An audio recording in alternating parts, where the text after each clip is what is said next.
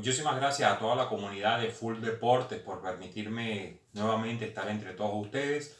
Esta vez con un post sobre lo que aconteció el pasado viernes y sábado en el hipódromo del mar en Estados Unidos con la significación de las Breeders' Cup 2021.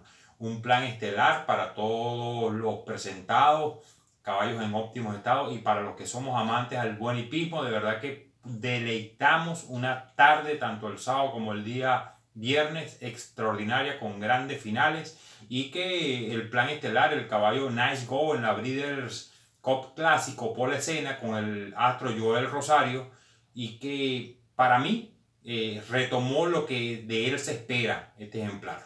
En tanto que en la Breeders' Cup eh, Turf Gibir vino en plan estelar y en gran atropellada para alcanzar la prueba y de verdad que a pesar de lo que dije en el post anterior de que el del mar es una recta bastante angosta en su recta final, lo hizo muy bien. Los hermanos Joel, eh, José Luis Ortiz y Irat Ortiz en plan estelar eh, también lo hizo muy bien los foráneos, la gente de Japón que consiguió victoria. El ejemplar Life is Good se vino de punta a punta. el ejemplar Eco Zulu con Joel Rosario. De verdad que me impresionó el performance.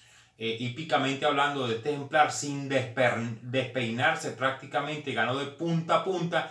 Y un ejemplar que mm, se me antoja fue para mí la carrera más emocionante. Digo esto por el final de lo que representó la prueba, como lo fue la Pizza Bianca con el jinete José Luis Ortiz, el puertorriqueño hermano Irato Ortiz que sortió cuatro tropiezos en la recta final y uno en el poste de la última curva. De verdad que una jornada de la Breeders' Cup eh, impresionante y que nos dejó muy buen sabor a hípica a los que de verdad que nos gusta esto y lo llevamos en la sangre. Así que yo los dejo con este post, con esta información, los resultados, las anécdotas y cosas que pasaron dentro de la Breeders' Cup. Muchísimas gracias y hasta un nuevo post.